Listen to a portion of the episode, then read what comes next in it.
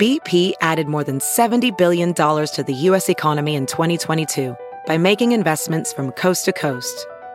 Investments like building charging hubs for fleets of electric buses in California and starting up new infrastructure in the Gulf of Mexico. It's and, not or. See what doing both means for energy nationwide at bp.com slash investing in America. Ophthalmologist Dr. Strauss has seen firsthand how the metaverse is helping surgeons practice the procedures to treat cataracts. Cataracts are the primary cause of avoidable blindness. He works with a virtual reality training platform developed by Fundamental VR and Orbis International to help surgeons develop the muscle memory they need. The result? More confident, capable surgeons. And even more importantly, patients who can see. Explore more stories like Dr. Strauss's at meta.com slash metaverse impact.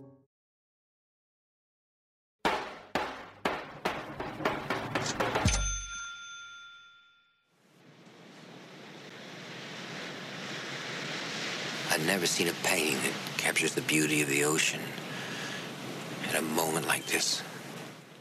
There's a scene in the 1987 movie Wall Street where Michael Douglas, playing the character Gordon Gekko, is walking along a beach talking into a cell phone. It was memorable at the time because many of us had never seen someone using a cell phone, and it's memorable now because that phone, a Motorola Dynatac, is enormous. It weighed two and a half pounds.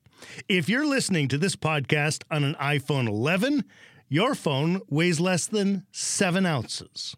We had a really interesting project to try to. Now, we're not going to talk about cell phones this week. We're going to talk about chips and India and venture capital, of course.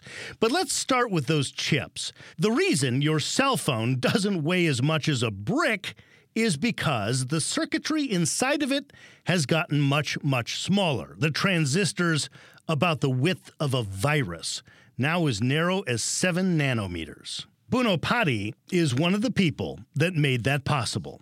The view there was I'd committed some kind of a crime. At Harvard. At Harvard.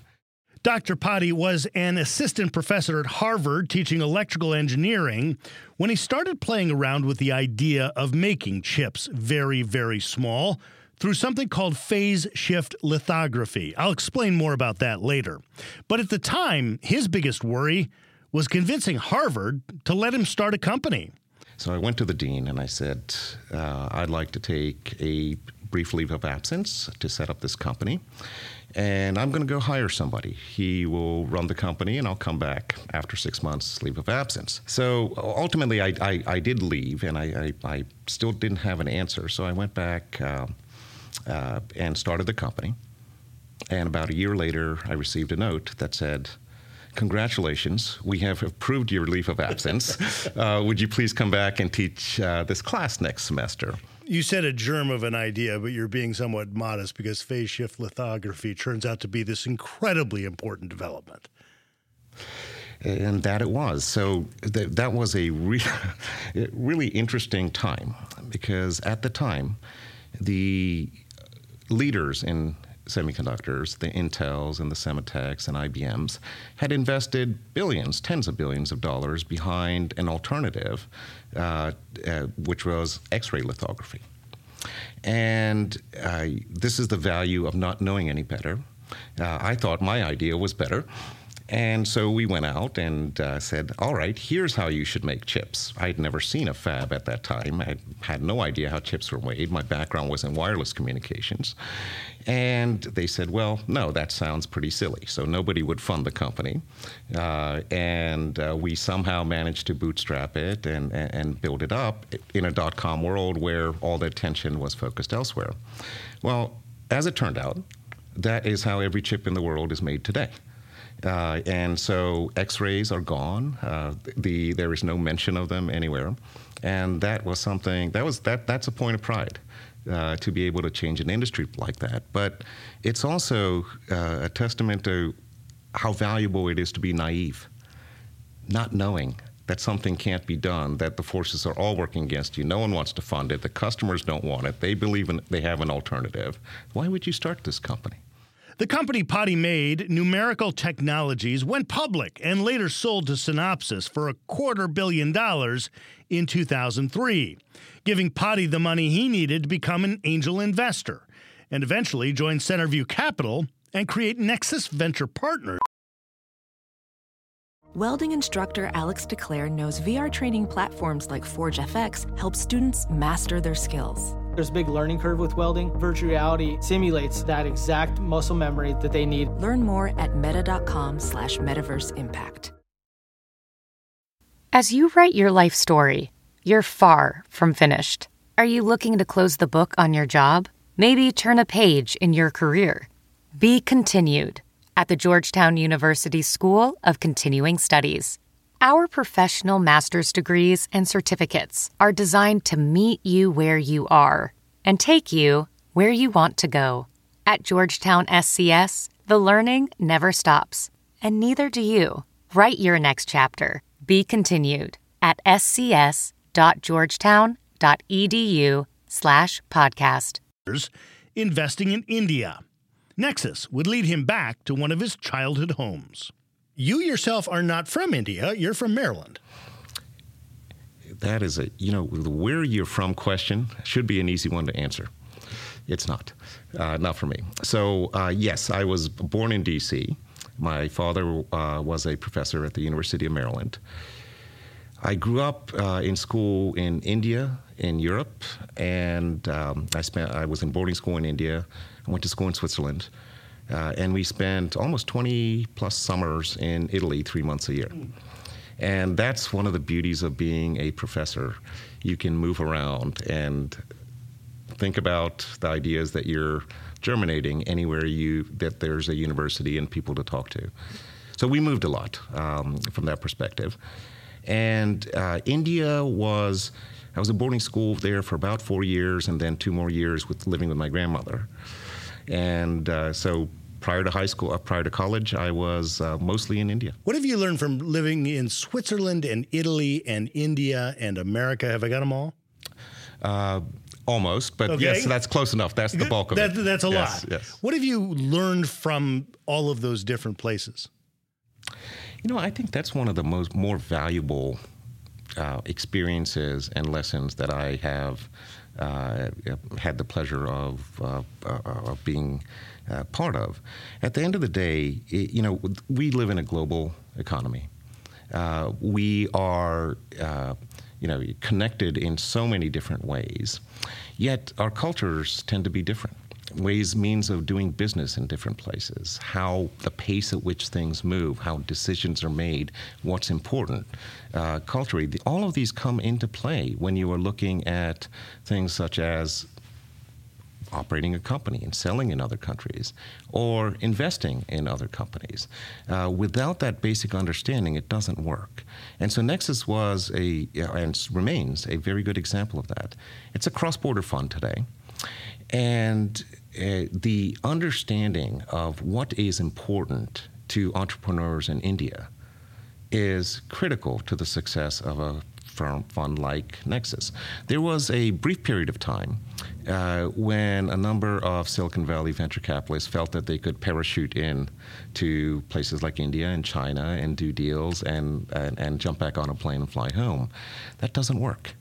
That doesn't work. You have to understand and appreciate what that culture is and what's different there. And uh, that exposure that I had early on uh, helped me at least appreciate, not necessarily know what all of these cultures are, but appreciate that their differences are meaningful. And to be successful in any one of these places, you have to understand it. You obviously have a big advantage having done much of your schooling in India.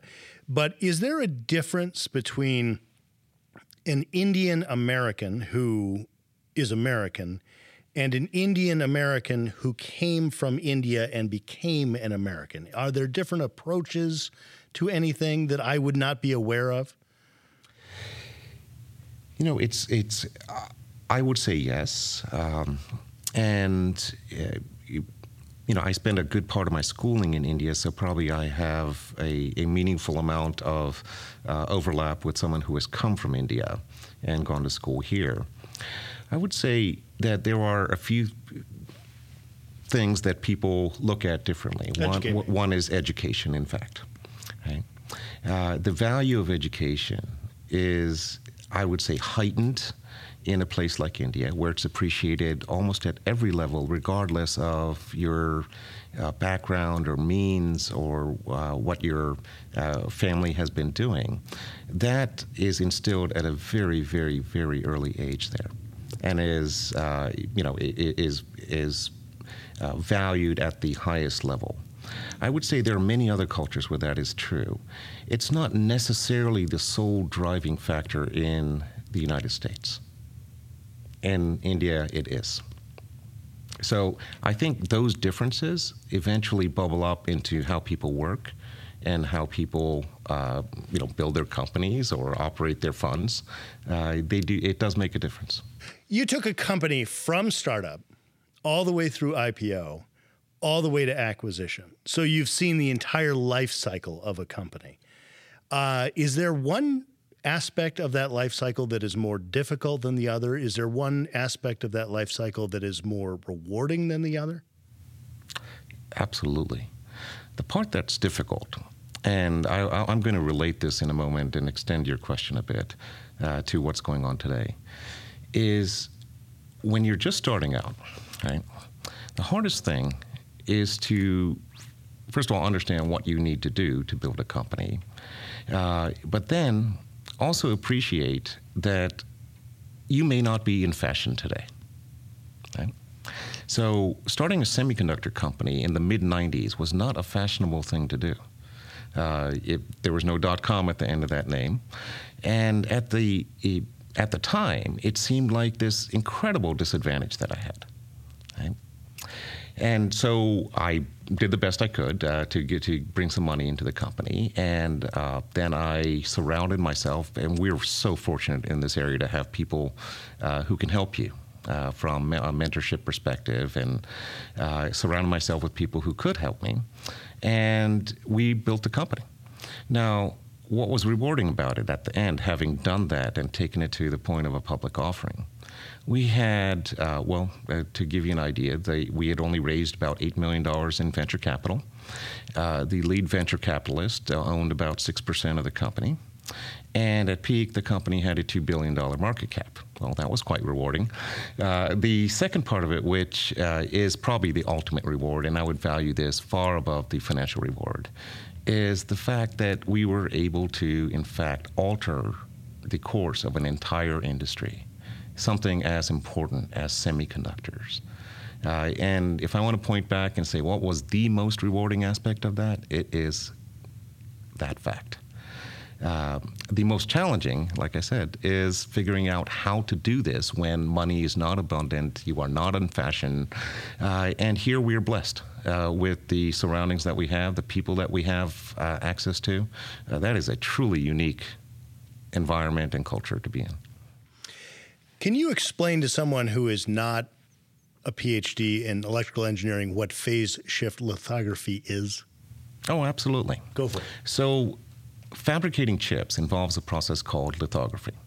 Lithography is effectively a photographic process where you take an image of the circuitry you'd like to fabricate and you project it on a photosensitive material. And then you go through a development process and create your wires and your transistors and so on out of it. Now, when those features become very, very small, so small that they are indeed smaller than the wavelength of the light that's used to project the images, you get a very blurry image. And so, what was X ray about? Just lowering the wavelength, so clean up the image a bit.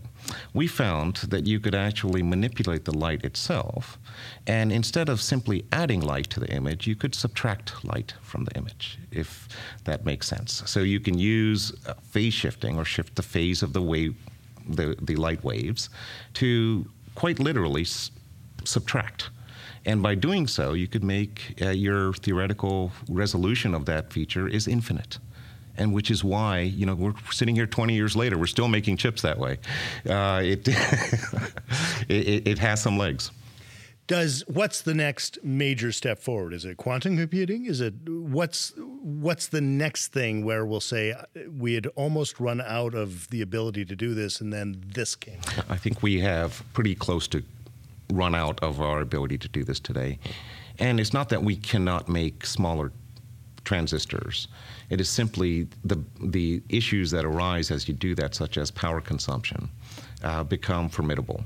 So, an alternative paradigm for computing seems like a logical next step. And again, I'm not so close to quantum computing, uh, but that is certainly a promising technology and a promising paradigm to go forward. Going forward for Pati, serving as CEO of InfoWorks, another company he helped create. Perhaps taking that company public as he did Numerical Technologies. InfoWorks helps companies manage their data.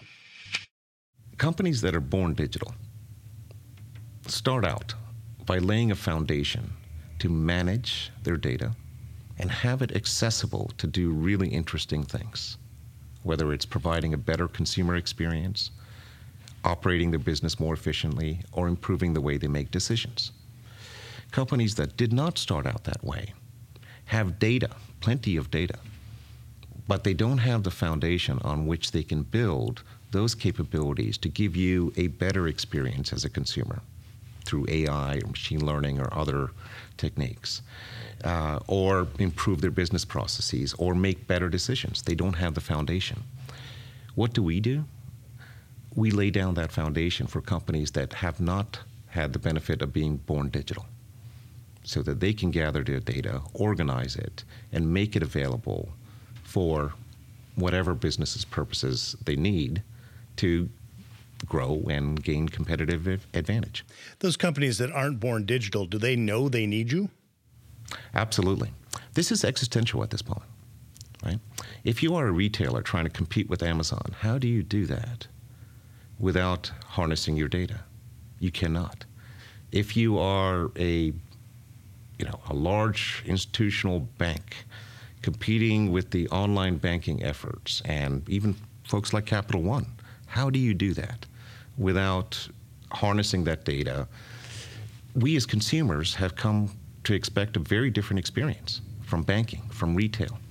How does that experience get delivered? It gets delivered by harnessing data and using it. Sandhill Road is produced and edited by Sean Myers and executive produced by Sarah Bueno and Stephanie Adruni. For more interviews with Silicon Valley's most influential entrepreneurs, check me out on TV at Press Here. That's Sunday mornings on NBC Bay Area and everywhere in the world on iTunes at PressHereTV.com.